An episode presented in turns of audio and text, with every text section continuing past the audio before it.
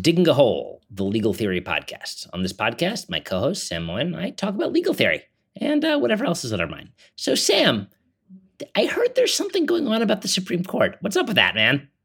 You know, just, yeah, uh, full disclosure, this just came to my attention too, and I've just been reading up on it. Apparently, there's a commission appointed by Joe Biden to consider changes to the Supreme Court. Uh, and what we've done is, you know, invited two uh, gentlemen who testified before that commission this last summer Chris Kang from Demand Justice and Noah Feldman from Harvard Law School. And my understanding is you've testified in front of this commission, even though you've just heard of it. Oh, well, I've suppressed it. Uh, but it it may have to come up in the midst of the podcast that I have my own views on the topic. Sam Moyn has views on topic. We're shocked. Um, um, anyway, uh, uh, let, we should we should get to it because it was a really fun discussion. Um, and so uh, with that, let's get to it. Uh, let's get to and Chris.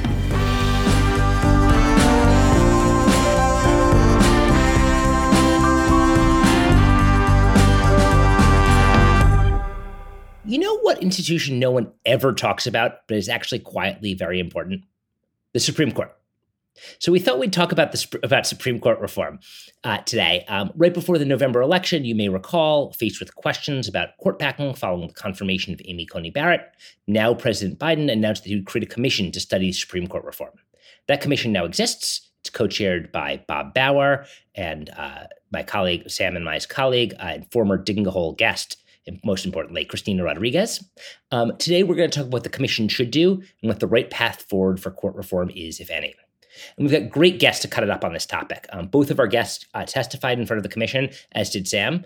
We have with us uh, Christopher Kang, who is the co founder and chief counsel of Demand Justice, a group committed to building a progressive movement to restore ideological balance and legitimacy to our nation's courts. He uh, served in the White House for nearly seven years as deputy counsel to President Obama and a special assistant to the president for legislative affairs. Chris oversaw the election, the, the selection, rather. Um, we're not in state courts here. The selection, vetting, and confirmation of more than 220 of the president's judicial nominees. Noah Feldman is the Felix Frankfurter Professor of Law at Harvard Law School and the chairman of the Society of Fellows at Harvard. He specializes in constitutional studies with a particular emphasis on the relationship between law and religion, free speech, constitutional design, and the history of legal theory. In 2003, he served as the senior constitutional advisor to the Coalition Provisional Authority in Iraq and subsequently advised members of the Iraq Iraqi Governing Council on the drafting of the Transitional Administrative Law or Interim Constitution. He's the author of, I don't know, like 118 books. Uh, perhaps most relevantly for this discussion, Scorpions, The Battles and Triumphs of FDR's Great Supreme Court Justices. Um, so, welcome to the pod. Thanks for having us. All right. So, thanks, Chris and, and Noah, for joining. You know, we're in the interregnum. We don't know what the commission is going to do. I loved your testimony, both of you. Um, but what, what I'm going to do is just kind of lay out what I see as two stark differences between your two positions so I can understand who's right on each uh, front. Um, and hopefully by the end of the podcast, even if we don't agree, we can figure out what, what, what, what what's the nature of these two differences. So, Chris, uh, your testimony I found really moving. You you call to depoliticize a Supreme Court you say you once loved uh, and saw as above and beyond politics, but have only seen fall into politics and partisanship. So, just to give our listeners a flavor of your amazing and eloquent testimony, you say the fiction of an apolitical judiciary while Republicans dismantle it only hastens the politicization and cannot stem it. Uh, and on the basis of that, uh, sense, you call for court packing and other reforms to extricate the court from politics and, again, in your words, achieve balance. You say that the goal ought to be, uh, quoting you one last time, unilaterally working toward an apolitical judiciary. So that's your stance. Uh, getting the court back above politics through reform. Noah, your testimony seems effectively opposite uh, you say the the the court is inevitably political. Uh, the view you're propounding, you say in your testimony, is not in italics, based on the claim that there is no political element to constitutional decision making. Uh, and so, if that's right, not only was the court never apolitical, it can't be. Uh, but then you insist that there's no alternative to its current form. Uh, and so you you have one voice that asserts a law politics distinction in the name of reform, and the other that acknowledges its flim- flimsiness in the name of doing nothing, or, in fairness to Noah, pressuring the justices to keep keep in line. And so this these seem like two really stark differences, both like what the problem is uh, and what the solution is. And so I, would really just like to work out, you know, if there if those contrasts are are, are real um, and where they go. So Chris, I'd just love to you know start with you. Um, could you just talk for a sec about you know your your experience of the Obama years when you participated in you know um, vetting just judges, getting them ready for confirmation um, and and kind of how you've evolved politically in the way you describe in your testimony. Yeah, so uh, so I appreciate that. I, I don't know that I, I, said that I love the Supreme Court, um, but I do think that you know I think part of this is sort of harkening back to elementary school, where you learn about the three branches of government and checks and balances, and the Supreme Court is supposed to be independent and impartial. And I think that that is a noble ideal. I don't know that I disagree with um, Noah that much about sort of what the reality is, but I think that's an ideal. And so I think, for example, when you're vetting judges or considering potential judges, um, it's a very, should be uh, a very different kind of lawyer than you might consider for a policymaker, for a legislator. And I think that's part of this is that I think politics is definitely involved in the certainly in the selection of judges and the confirmation of judges. Um, but I don't think that the judges should be making decisions based on their personal political policy preferences. And I think that that is where I think sort of we have to diverge. And that's what I think part of the problem is right now. I think right now we've seen generations of conservative activists seeking to install more and more ideologically extreme justices who seem more inclined to rule based on their personal preferences or political preferences rather than on the rule of law, rather than precedent. And I think that that is the kind of thing that really has to be balanced out over time in order for our democracy to really flourish. Uh, so, it, it give us a sense of kind of the, the moment you you kind of accepted um, for yourself that you know something had gone too far and the the the the court's justices or at least enough of them had had kind of strayed beyond uh, the the their their role which you you kind of see as as proper of interpreting the law you know without regard to politics. I mean when when did that come home to you that this this was an event that happened um, and somehow needed to be fixed. So I think that there's sort of been a continuum of things in which that I think undermine the court's legitimacy. On the one hand, you have the way that politicians and Republicans in particular have approached the confirmation process of the courts. Um, and so denying President Obama's nominee Merrick Garland even a hearing and stealing that seat from from him, you know, installing Merrick Garland, changing the Senate rule so that Garland or so that Gorsuch could be confirmed by a simple majority when he proved too extreme to get the necessary bipartisan support. Um, then rushing through Kavanaugh's confirmation you know, despite credible allegations of sexual assault as well as perjury. And then here ramming through Justice Barrett's confirmation after 60 million Americans have already voted sort of sets the stage now for a conservative supermajority that's going to be in place for decades to come. I think on that continuum for me, it was probably around the time that Kavanaugh was confirmed, right? It wasn't even just the theft of a Supreme Court seat or putting in Gorsuch and changing the rules. That was not the moment for me where I was like, oh, this is a bridge too far. I think for me personally, it was it was Kavanaugh. I think for other people, personally, it's been Barrett. Um, but then on the other side, you have sort of the jurisprudence that I think is getting more and more um, out of control, and in particular with respect to democracy, whether it's Citizens United or Shelby County versus Holder or partisan gerrymandering or voter roll purges. You saw Brnovich, and now you're sort of seeing um, what the court has done in the Texas abortion ban. And so I think that sort of for a lot of different people, it will be a different case that sort of is that moment where they're like, well, now now I really don't have confidence in the court. And I think that that is sort of reflected in the latest Quinnipiac poll, which shows that support for the Supreme Court is now underwater. Only 37% approve and 50% oppose, based probably because the poll was just taken after the Supreme Court shadow docket decision in, in Texas. Really, I think people are starting to question the legitimacy of the court and whether or not it's making its decisions based on law rather than politics. Okay, so it's it's one or another of Mitch McConnell's hijinks uh, in the kind of confirmation process, and and then the, the kind of kind of longer term right wing drift of of the jurisprudence. Noah, um, you know, before we get to kind of uh, kind of the, the the the stark difference between you two about what to do, I really want you know theoretically to understand whether you you differ. Um, because Chris has has said that you know something happened that made the court political, and I just want to understand: Are you denying that? Are you saying the court was always political? It's just that that's that's acceptable or tolerable. What?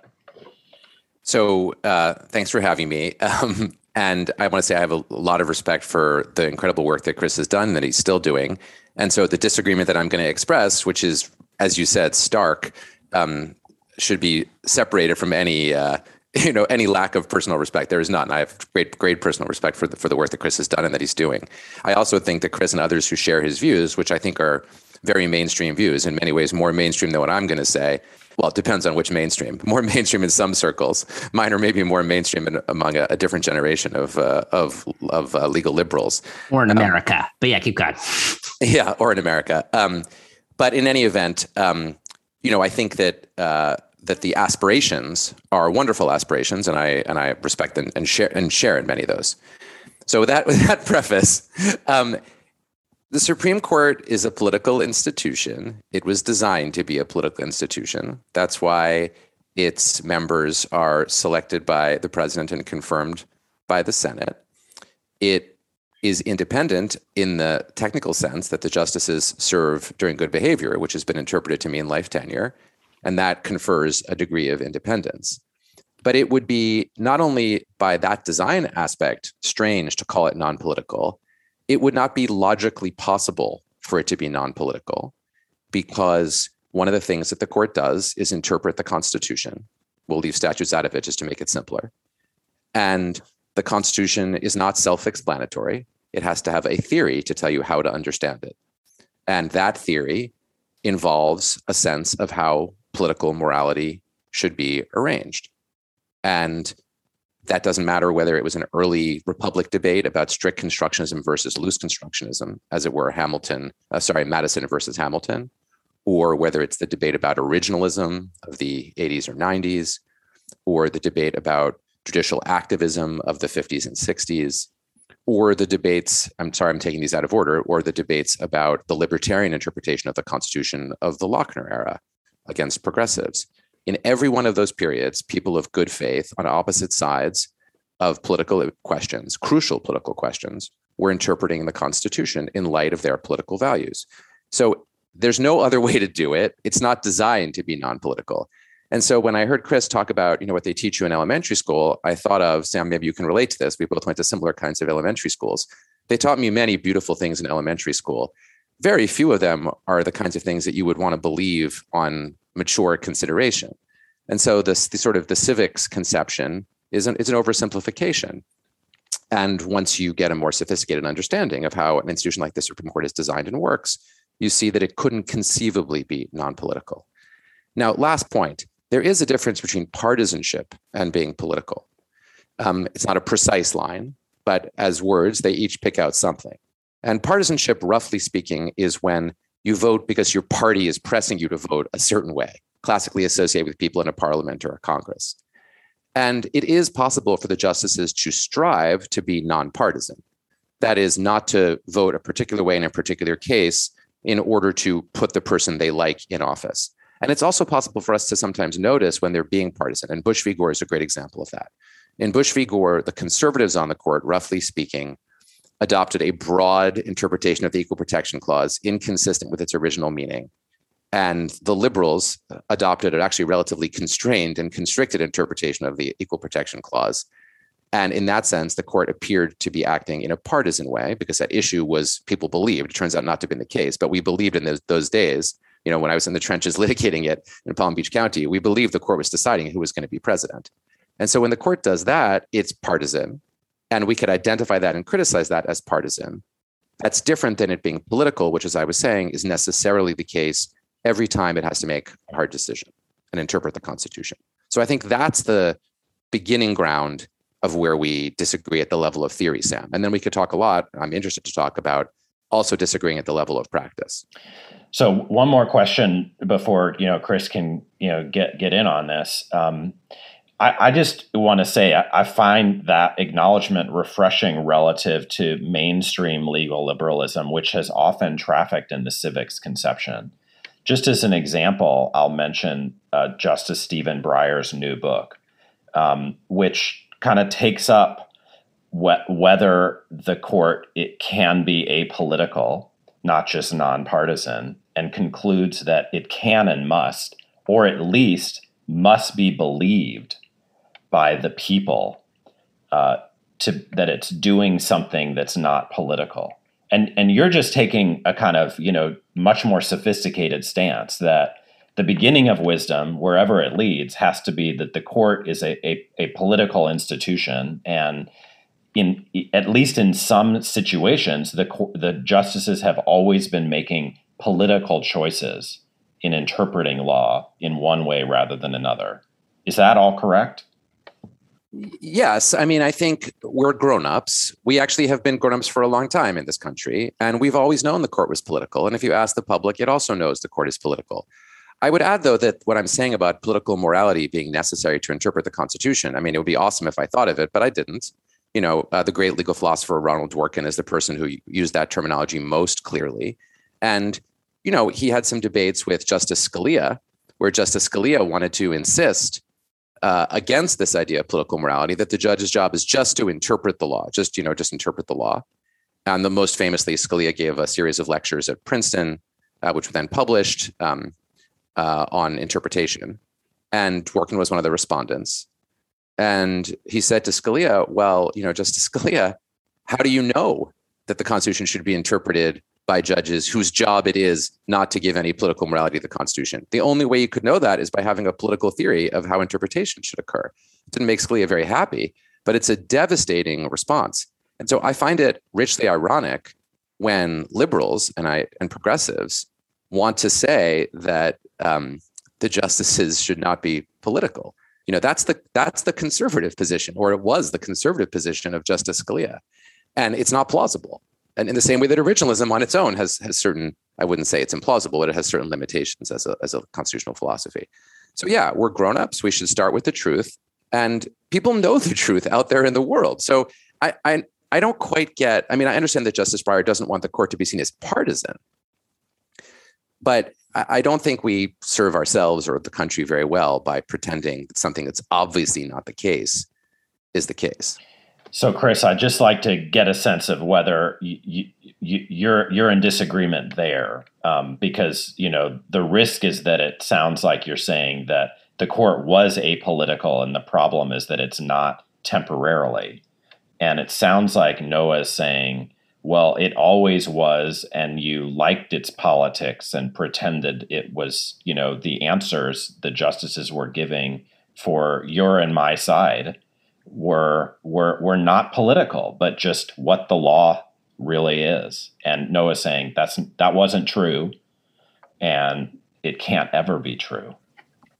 Yeah, so I don't know that I I don't know that I disagree with Noah on that. I, I, think one thing that I disagree with him is this this idea that that everybody knows that the court is political and we're all grown-ups, right? I think that it's not it's not that sort of like I think the court used to be apolitical and now now I think I do think it's more political now or more partisan. I think that's an interesting distinction to sort of think about. But but I think the I think part of the challenge is like this idea, this admittedly quaint idea I was taught in elementary school is one that's sort of replicated throughout time. It's not as if like I have never thought about this since since elementary school, right?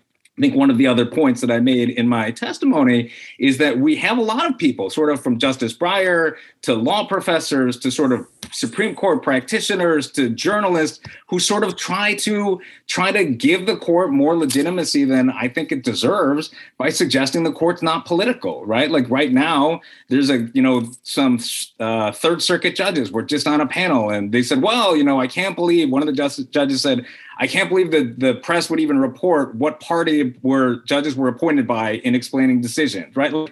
I think that that's not only factual, um, it's also informed some of the outcomes, right? But this idea that journalists didn't used to, and even now as they start to, are being criticized for it.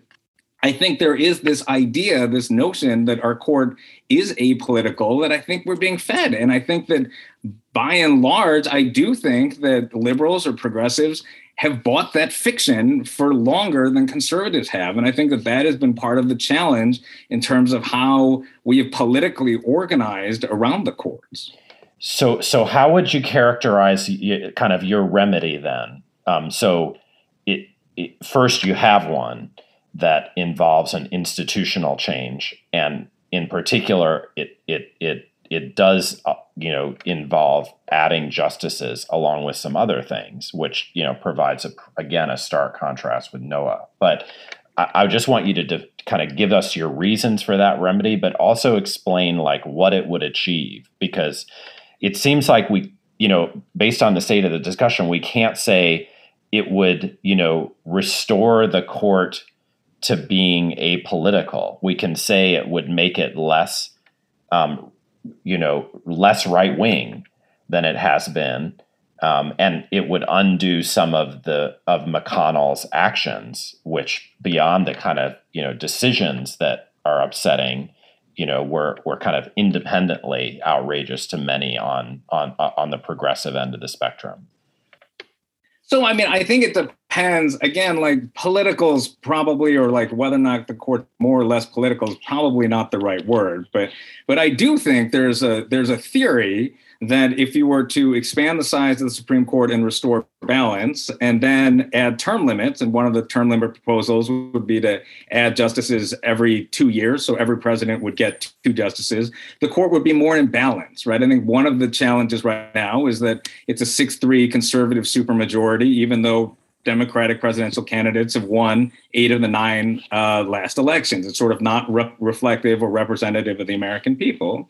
But I think that and at base, I do think that there are a lot of theories for why uh, Congress should pass the Judiciary Act of 2021 and expand the court by four seats. I think that of all of the different Supreme Court proposals, it's the most clearly constitutional.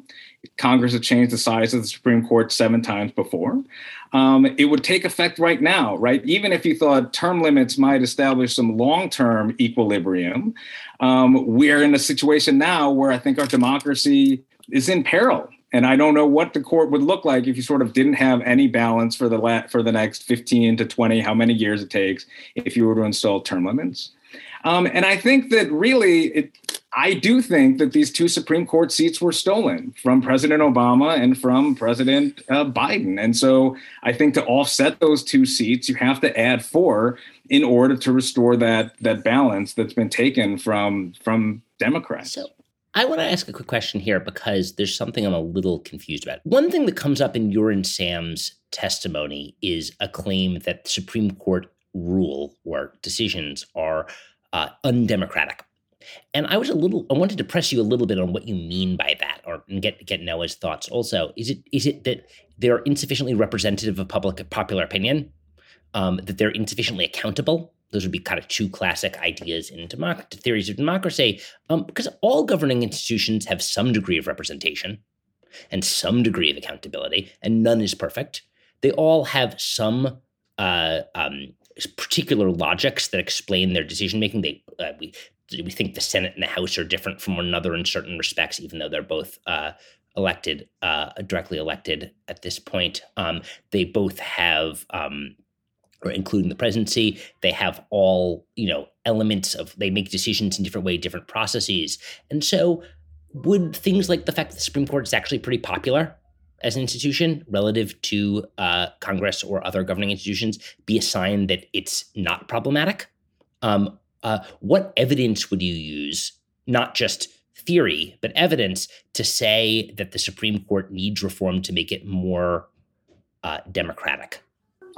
So I, I think the popularity of the Supreme Court is is dropping by the day, and sort of may, we're on a trajectory where it may be right there with Congress. But so is everything else, by the way. Just for we're clear, like literally everything is unpopular. You know, it's what they're the only popular American institutions are Amazon and the Federal Reserve. But like literally last year, the Supreme Court had an approval rating of 50 and now it has a disapproval rating of 52 right? Like it's something's happening. And maybe it's a snapshot in time because it's in the aftermath of the texas abortion ban but i do think that we'll see. We'll see if this is a trend that's particular to the court. But i also think that having a supreme court where a majority of the court was appointed by presidents who lost the popular vote where you have supreme court justices who again they the senate changed the rules who've been confirmed by senators who represent a minority of the country and who now have been put in place to rule on issues like access to abortion, gun violence prevention, climate change. All of these are like 80 20 issues that are supported by 80% of the American people. Like, I think that that's going to be a problem. I think that's going to be a problem as the court rules in ways that are fundamentally unsupported by by the American people. I think that is going to be a bigger threat to its legitimacy than the debate around Supreme Court expansion. And so I think that um, well, I'll let I'll let Noah get in here, but uh, but that's those are sort of some of the concerns that I. Yeah, let me turn it to you, Noah. So you have this big worry that if the Supreme Court is reformed or changed, or they add members, or they strip its jurisdiction, that there'll be no left, no one left to protect um, individual rights and play the role the Supreme Court plays. But we've had lots of institutions that American political institutions have been changed over time in majoritarian ways, uh, and the sky didn't fall. We used to not directly elect senators, and now we do. Um, what is it particularly about the Supreme Court that the removal of this or change of this would be so dangerous to our governing system? I will answer that, uh, David. Before I do, though, I just want to, I mean, I'm trying to maintain equanimity here, but it's so blatantly obvious to everybody in the country that Democrats who are screaming and yelling about how their seats were stolen and how the court it needs fundamental reform, all they mean, you know, had Merrick Garland been confirmed, had Ruth Ginsburg stepped down when she should have stepped down after being diagnosed with multiple very serious cancers and been replaced by someone of similar views, then the Supreme Court's balance would look different. Maybe Republicans would then be arguing for reform, potentially in court packing. It's possible, um, although they haven't been super loud on that um, preferring to get elected president and control the Senate, the things you're supposed to do to get the Supreme Court. And so the Democrats, in my view, have zero credibility on this because it's purely outcome driven. So I just want to say that everybody knows that. And this talk about stolen, it's not a criticism of the Supreme Court. It's either a criticism of Mitch McConnell and the social practices of confirmation, which are perfectly consistent with the Constitution. They're just social customs or social practices that he changed and the fact that Donald Trump was elected. And when you talk about, oh, he was elected by a minority of the people, yes, our Constitution through the Electoral College enables the president to be elected by a minority. I don't like that. I think we should change it. But that's the problem. The problem is not the Supreme Court. And, you know, so just to be really, really clear, the potential very conservative decisions that this Supreme Court may well make may cause people to be very upset about the Supreme Court. But the real cause here is that Democrats, despite being uh, holding a majority position, and despite the fact that on issues that are important to Democrats, um, many of the public, much of the public agrees with it. Democrats failed to use those issues or to deploy those issues to win the presidency and to control the Senate. So that's just a first point that I just think it's really important to keep that in mind. And the reason it's so important is that we're talking about an actual institution, the Supreme Court, and we're talking, let's be blunt, about breaking it. Now, let me explain my framework for how we should think about this. Anytime you have something, let's say you have an old car, okay? It's not like the world's best car, it's not the world's worst car. You have some good memories of that car when it did good things for you. You know, it took you to the prom and that was good, but you know, it broke down on the way to college, you know, full of your bags and that was bad. So it's, you know, you've got good and bad in this car. When you try to ask yourself, what would I do if I fundamentally like transformed this car into something else? or sold the car or got rid of the car. You just have to ask yourself, okay, what's my alternative? Like, what other, if I could buy a newer, better car and keep that car, awesome, time to get a new car. If I'm going to have to walk or bike, there might be some things that I can't do anymore. Okay. So you have to always ask yourself anytime in life that you're going to fundamentally change something, what's the alternative? That's the only sensible question. Now, the Supreme Court, much like that old car, has evolved to play a function in the life of the Republic. In the same way that I might, for example, move somewhere further from work that I have to drive to because I have the car, right? You could say, well, you can move again. Yeah, I could move again, but I've arranged my life in relationship to this car. I budget a certain amount of money for gas. You know, I don't have a plug-in for my, you know, that I would need if I had a Tesla, or I don't have the hundred grand to buy a Tesla. Right. There are contexts here where the evolution of your life fits with this institution and therefore fits with this car. So the Supreme Court is like that. So how has our Supreme Court evolved? It's evolved to play a role that no other institution in our system is capable of playing. And that is, roughly speaking, protecting the rule of law to the extent that can be done, protecting equality to the extent that that can be done, and protecting individual liberties and rights. Does it do a perfect job of these things? No, it does not. And there are many instances throughout history when it's failed to do those things, and there will be more in the future. But you have to ask yourself would Congress, this Congress, be able to do any of those things? Would it have an interest in doing those things? No, it doesn't and it won't. Could you have designed it differently? Sure. Would that have been better? Probably. But that's I'm sorry to sound with the, like those hypotheticals like Steve Breyer. But yeah, that that would have been a better way to design things. It's not what we got.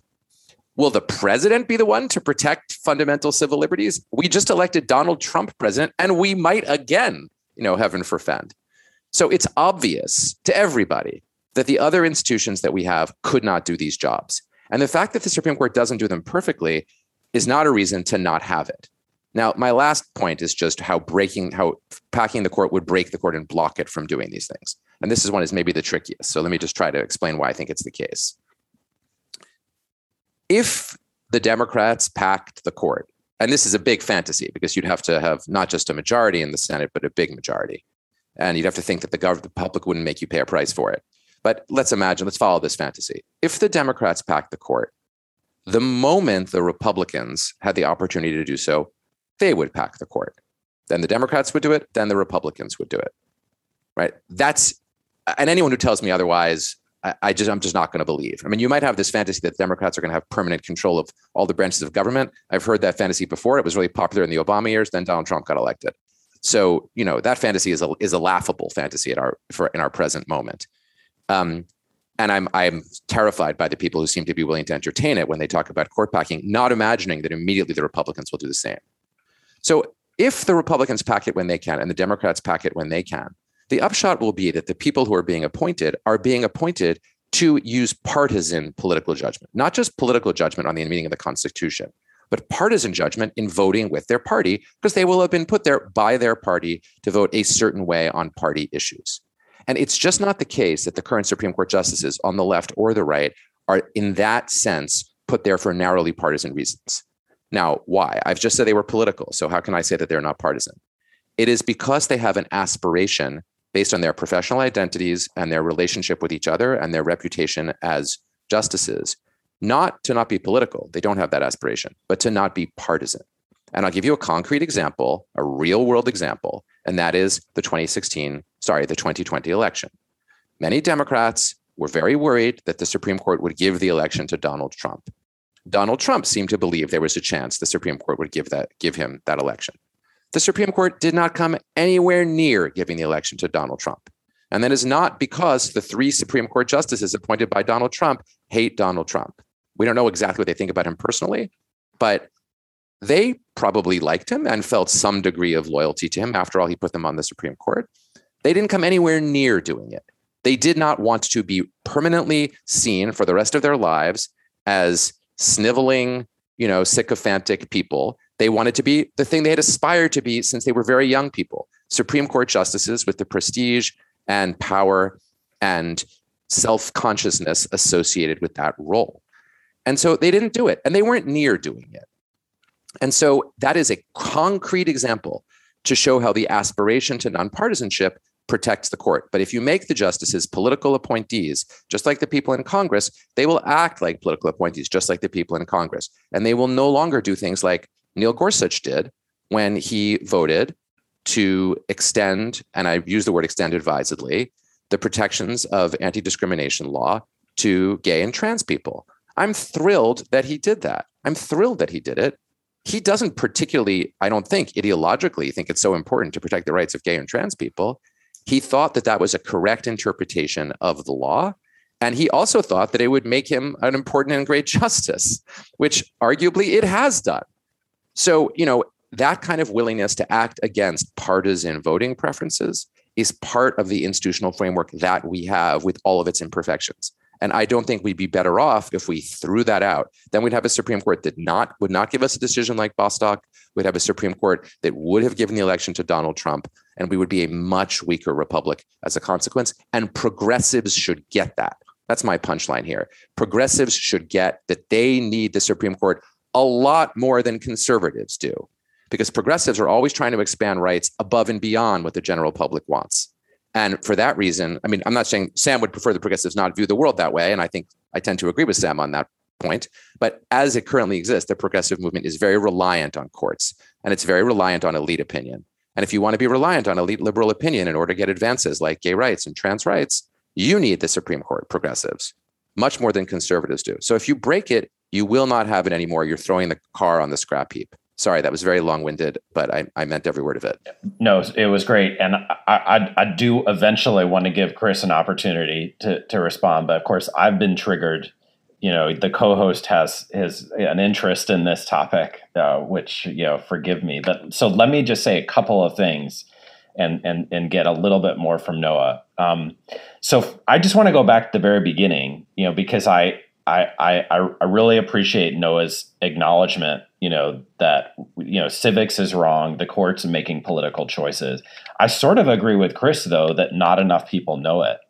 I think if they did, um, or they, you know, they know it at one level and, and, and not another, you know, they, they, you know, might just have a good reason to, to, to shift the, you know, who's making those decisions. Not because the Supreme Court's popular, but because these this this isn't the way it's supposed to work.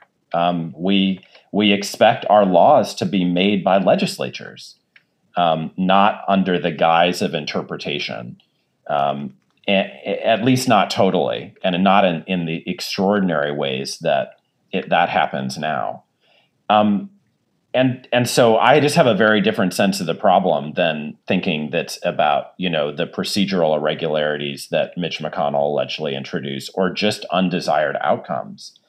Uh, because there's this question: who should be making the law? Uh, now, Noah, you say that uh, the the car, uh, you know, it has to be judged based on whether there's an alternative but but you know i i just think you're idealizing um, you know the supreme court with respect to what you see as its core mission. First the rule of law but you know that's begging the question uh, unless you mean like the very low bar of like you know not approving a self coup. And then we get to you know individual rights and you know some form of of civic equality um, but you know, it it doesn't seem like there's tons to write home about on those fronts, um, uh, including relative to uh, leg- legislatures in recent history. It's not nothing. You cite Bostock, a, a statutory decision, and you could throw in at, you know constitutional law, um, gay marriage, but otherwise, it, it doesn't seem like it's the kind of bulwark that you you you seem to think. And what I'm most worried about is that you know the the suggestion is kind of there's no alternative. Um, and there I there I'm I, I just want to throw out the possibility, even if you're right about court packing, that it would just be done again. That there are these other remedies that don't break the court that we can modestly reform the court to transfer some of its authority, maybe leaving it some to play the role that you suggest. So it's it's not leave it the way it is, uh, uh, or get rid of it. That seems just melodramatic. Uh, the real choice is, you know, can we tweak it uh, in in various ways? And and I guess I'm wondering, like, it seems like the debate between you is is is about um, kind of wholesale change versus doing nothing. And I I'm I'm just I can't I can't understand why we should stick with that kind of dichotomy. Into the breach steps Sam Moyn, the moderate. I will respond to each of those points very briefly. They're all great points. First, on the public view of the court, take abortion. Every conservative in America believes that the Supreme Court wrongly decided Roe v. Wade and knows that the way to change that is to appoint conservative justices. Every liberal in the country knows that there are a lot of states in the country where people would pass laws, have passed laws that prohibit abortion absent the Supreme Court's protection, and therefore that we need Supreme Court justices who will stand for this issue. The youngest school child old enough to know that, that have heard of abortion rights knows this. So, to my mind, that is proof positive of people understanding the political nature of the Supreme Court when it comes to our most controversial interpretations of the Constitution. Two, uh, is the court a bulwark?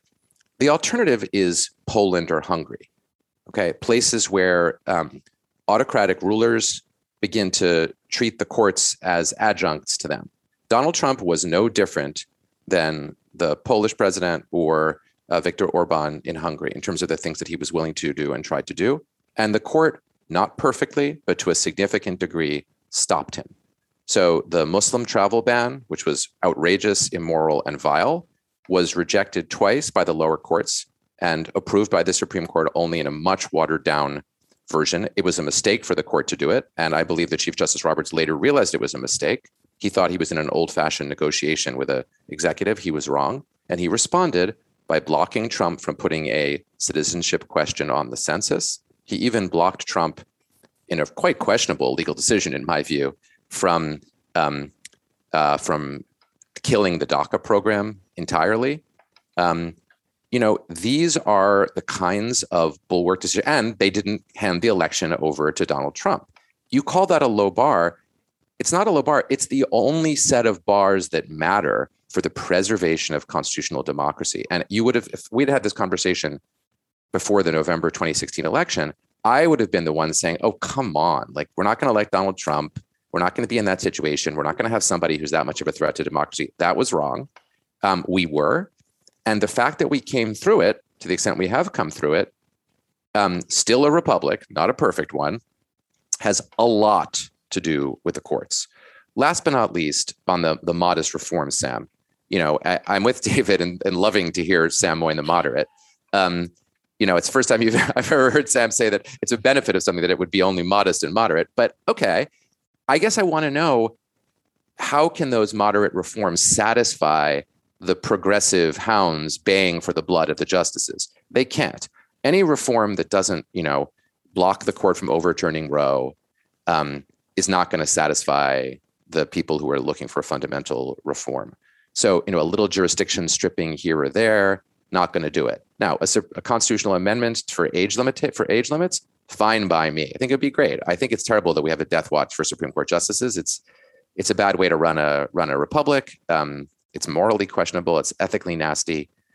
I'd be all for that, but that would be would not satisfy anybody who's seeking reform because it's nonpartisan. And we all know, Sam, that what the reformers want is to reverse the fact that Donald Trump was elected and that Mitch McConnell controlled the Senate.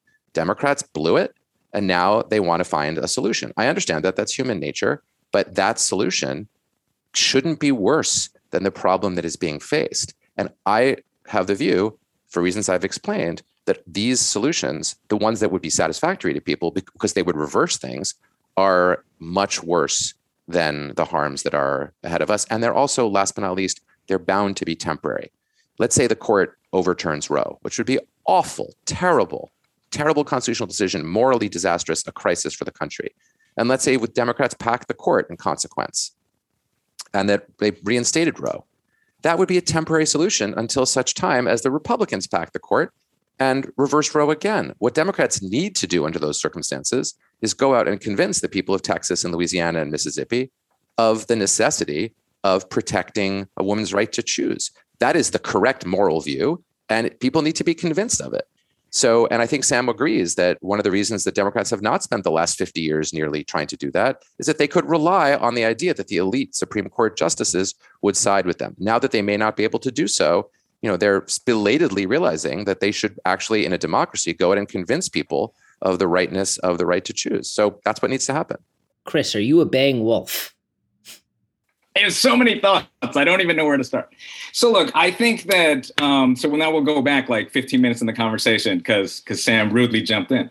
I, I think that um, I agree with you that if Merrick Garland had been confirmed, we'd have a much different conversation, right? I think that part of this is really it is. It's Mitch McConnell's fault. It's Senate Republicans' fault and and not John Roberts. But I don't think that that means that the court is not broken or needs to be fixed, right? Whose fault it is is somewhat irrelevant, right? If you're driving your car and I run into you and total it, you're not going to say I'm not going to get my car fixed because it wasn't my fault. It wasn't the car's fault. Your car's broken, even though I'm the Mitch McConnell here who's broken it, right? And so I do think that whoever's fault it is. I don't think the court works right now. And I think that if the election were closer to 537 votes, instead of tens of thousands of votes across three different states.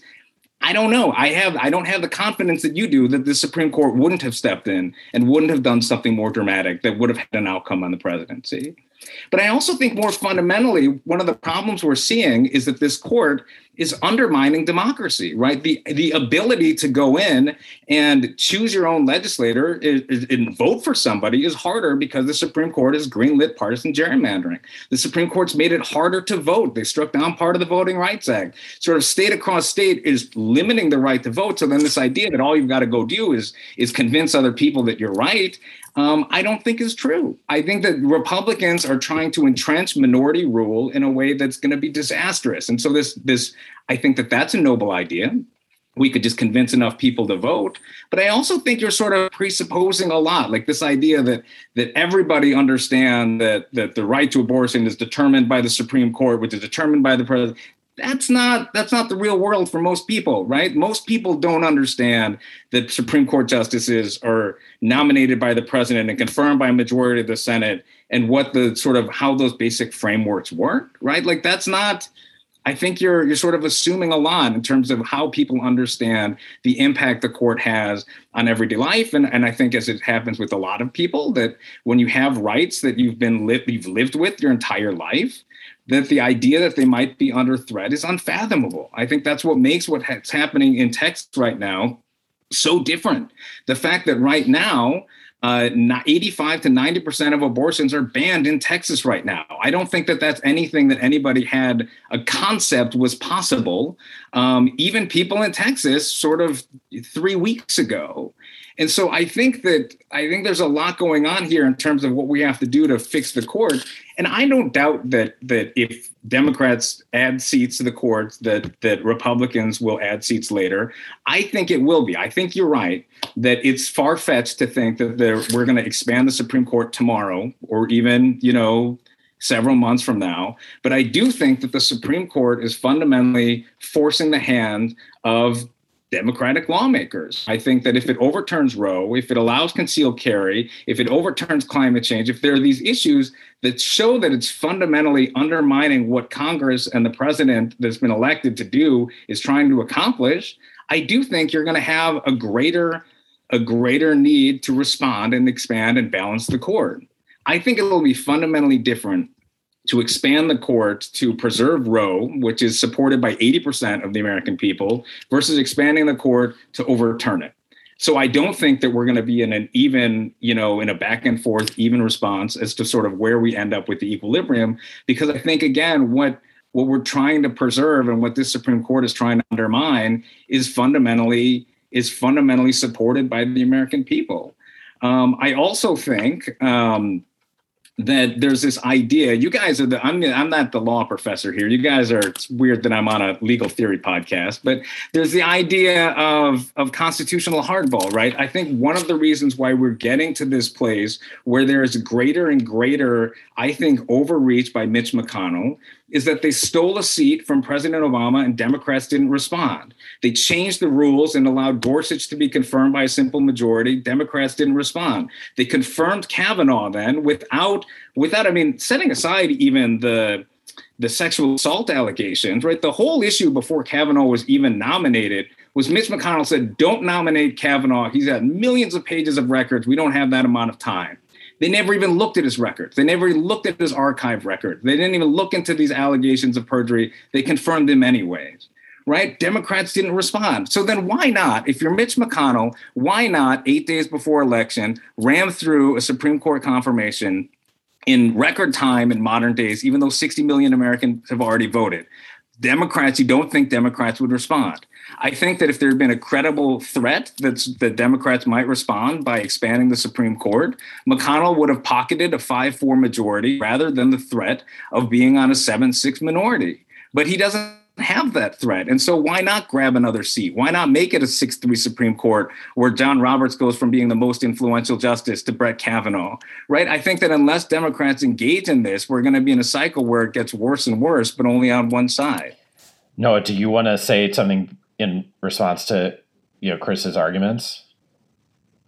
I mean, I, I don't really disagree with Chris that there's a possibility that if the Supreme Court reverses Roe, that there might be a lot of popular pushback, including from Democrats. And I actually think that one of the realities of the possibility of court packing out in the backdrop is to press uh, Justices Kavanaugh and Barrett, and maybe even Justice Gorsuch, although he seems to care less about these things, to think about whether their win, if they get Roe v. Wade reversed, will be very long lasting.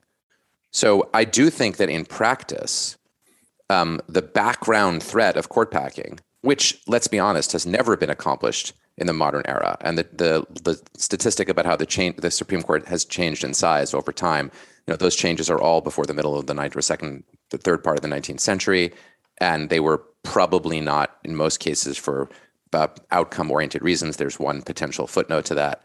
Basically, misses the point that it's really hard to pack the court. But the the fact that there is some possibility has to be in the back of their minds because they also don't want their victory to be merely temporary. And they also don't want to break the institution of the Supreme Court.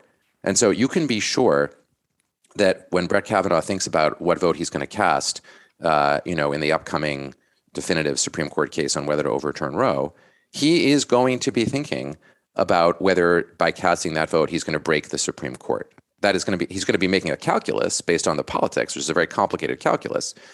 So yeah, I mean, it is out there. The threat, and I'm not, I'm not convinced that the threat of court packing is a bad thing in that way. It's good to have it out there in the backdrop. And I said as much in my testimony.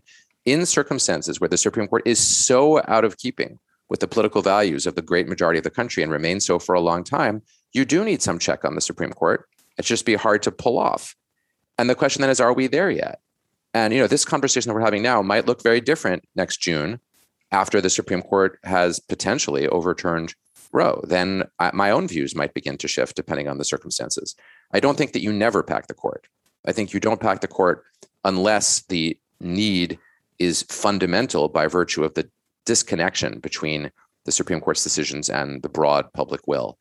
You know, last on the you know on the abortion rights question, you know, it's true that people like Roe v. Wade on the whole; those statistics are real statistics. But it's also true that the majority of voters in Texas, Mississippi, Mississippi, Louisiana, lots of other places really did want to pass laws for probably more than just symbolic reasons that would block abortion. Um, maybe they didn't really mean it. Maybe they just wanted to do it for symbolic reasons. I guess we're going to find that out in the near future. Um, but it's too glib to say that partisan gerrymandering is what stands in the way of Democrats getting different outcomes in those states.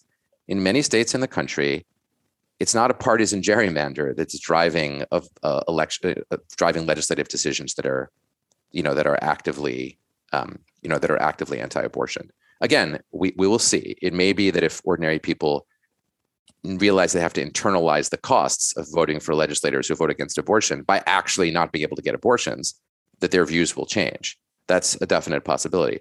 But of course, if that happened, then from Sam's perspective, for example, that would be a good thing in his view. I mean, he would feel sad about, it, I imagine, about the people who couldn't get abortion in the meantime. But he wants our democracy to operate, and not for and for progressives not to rely on the Supreme Court to pull their irons out of the fire, you know, all the time. And that's a view that Felix Frankfurter very strongly expressed, you know, in the middle of the 20th century, and I I share it. I just hope we don't have to get to that situation.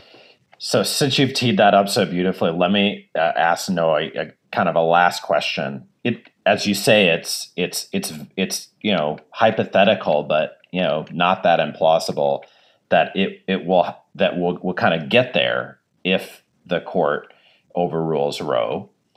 From some perspectives, in a sense, we're already there because it's overruled a lot of other um, things in the past. I mean, it's um, you know it, it, it's it's invalidated some laws Congress has passed that look like they are about protecting individual rights or advancing some conception of substantive justice, and the court wouldn't let it happen. And and we agree that in in that scenario, uh, what's critical is to go back, you know, and convince enough fellow citizens to forge a, a big enough national majority that may include getting into locales and building local majorities where Democrats have, have been losing. The question is what happens after that. So, you know, in it, it sounds like your preferred scenario is is that either there be a, a threat of court packing um, that would lead the court to self correct as it did in 1937, and or there will be you know, Democrats who accept the slow change of appointing new justices, uh, as happened in the later 30s and, and 40s, and constitutional law gets updated in response. Why not take another view, though? I mean, if you've built that big enough majority, uh, there there are other remedies. You could pass a um, a, a an abortion rights statute under Fourteenth Amendment, Section Five power you could even protect it by stripping the court of jurisdiction to invalidate it, or uh, for for that law or lots of other you know rights protecting laws, you could you know impose a supermajority rule, which would just make it difficult for a conservative majority on the Supreme Court to invalidate such such laws. Why, why not go that way? Because in terms of the international comparisons, Hungary and Poland aren't the only ones out there. In other liberal democracies, there's not as much contention in and through the higher judiciary because the power that judiciary exercises isn't has not become the highest prize. Uh, and so, why not strive for that outcome rather than kind of relive the 30s and 40s again and leaving the court, let's say, in charge for this, you know, the the kind of foreseeable future? A couple of quick things. Um, thanks for that, Sam. So first, I actually think you'd have to go back certainly to the 30s, nearly nearly 100 years ago, 90 plus years ago, or even potentially before then, for a situation where the Supreme Court actively reversed a long-standing precedent that protected individual liberty. If they flip Roe v. Wade, there will not have been anything comparable in at least a century and probably longer. So even some of the you know best conservative decisions that conservatives like the most did not reverse a well-established liberty enjoyed by a substantial number of Americans. In Shelby County. I mean, absolutely disagree. Absolutely disagree. That that the Voting Rights Act's pre-clearance provisions, which were reversed, you have to be an extremely you know clever and sophisticated political theorist to insist that um, those provisions put in place to protect people's right to vote um, via the pre-clearance of changes in districts, that the removal of the pre-clearance requirement, it didn't repeal. I mean, you, you have to be a kind of partisan Democrat, frankly, to think that that kind of a change affected the basic liberties of Americans. It didn't. In the most aggressive version, it eroded the value of the equal vote that people have in the most aggressive formulation, which, by the way, under our system, we don't have when we vote for the Senate anyway. You know, I mean, our Senate is fundamentally not a one person, one vote system. So, you know, I, I deeply disagree that it's anything slightly comparable. And that's why this step for the Supreme Court is going to be radically different than what it's done before. And why, as I said, you can be sure that Brett Kavanaugh is losing sleep over it. So that's a preliminary point. Second, a federal abortion rights statute. Great. I, I, would support that in 30 seconds. You know, we should have done it many, many years ago when the Democrats had the capacity to do it instead of relying on the Supreme Court. You know, so yes, I mean, that would be terrific.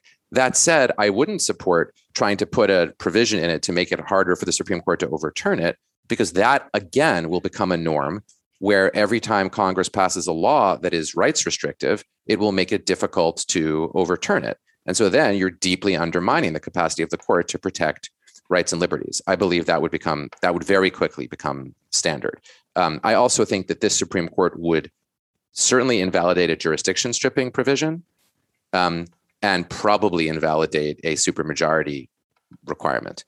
And secretly, among you know the four of us and the listeners, it might be right to so invalidate it. And all liberals used to think that. You know, Owen Fiss, my my teacher, you know, the kind of liberal lion of his generation, would tell you right away that this, if, if Congress tries to block the Supreme Court from enforcing constitutional rights, it lacks the authority to do that because the inherent power of the court is to protect constitutional rights. And Owen is 100% correct about that. So I guess that leads to this question, Sam, again, of, you know, why not try to change the role of the court?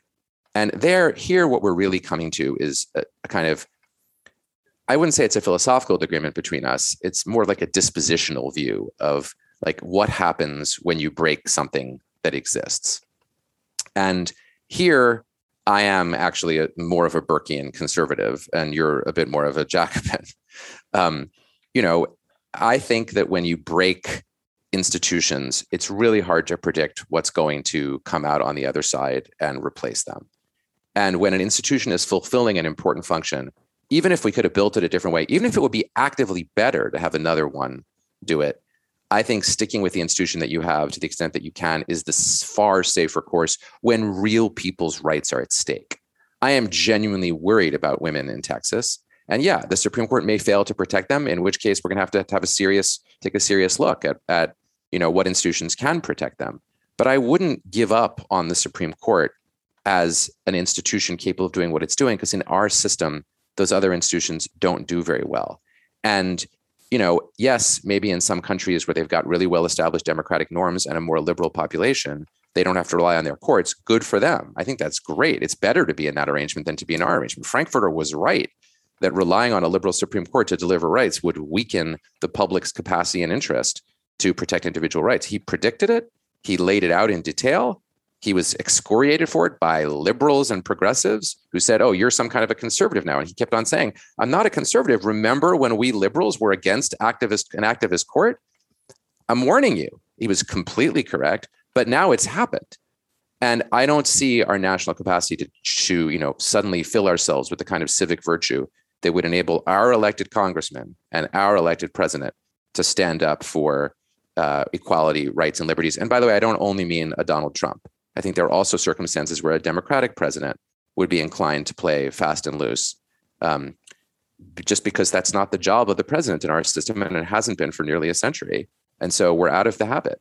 And when you get out of that habit, that's the way it goes. So, Chris, do you want to have a last word before we uh, before we close on that? Yeah, so I think that um, I think that if there is a sort of fundamental disagreement, it may just be a, a temporal one right now. I think that Noah's point right now is like, if you break the institution, then what happens? I think the institution's already been broken. I think Mitch McConnell has already broken it. And that's why I think we need to expand the court. And so I sort of take the point, I think sort of as I started, you know, started about there's a continuum here. I think that my tipping point came much earlier. Some people's will come much later. I just don't have confidence in this court. I think that we're on a collision path and this is going to happen and that we're going to need to expand the Supreme Court. And so that's why I think sort of seeing it down the road, I think that we should sort of prevent the harms if we can, but it's certainly understanding that we there aren't enough people, both broadly and certainly not in Congress, who are there yet um, to make that case and, and be able to do it. But I think that I think that um, you know I, I, sort of take Noah's point that he didn't say never court packing, but not now, and I think that that's probably right for a lot of people. Um, but I think the fact that we're having this conversation is in of itself important because I do think that the conversation is going to continue to evolve over the next, you know, certainly over the course of this Supreme Court term, and then sort of in the ones to come. Well, this has been excellent. I mean, it seems like there is a kind of narrow difference in a way between the two of you. It's, you know, one is in a, in, in a sense catastrophizing about the present state of, of the Supreme Court and the other about what could happen if you mess with it and catastrophizing about the future, but leaving open uh, the need to, to intervene. So we'll have to reconvene. Uh, if and when uh, the future, you know, heads heads the way that that many of us think it will. We're really grateful to both Chris and Noah for taking their valuable time and being so illuminating along the way. Thanks, guys, and thanks, Chris. That was a. I thought we did a good job of modeling disagreement among people who broadly agree on a lot of things. Thanks, and thanks for having me.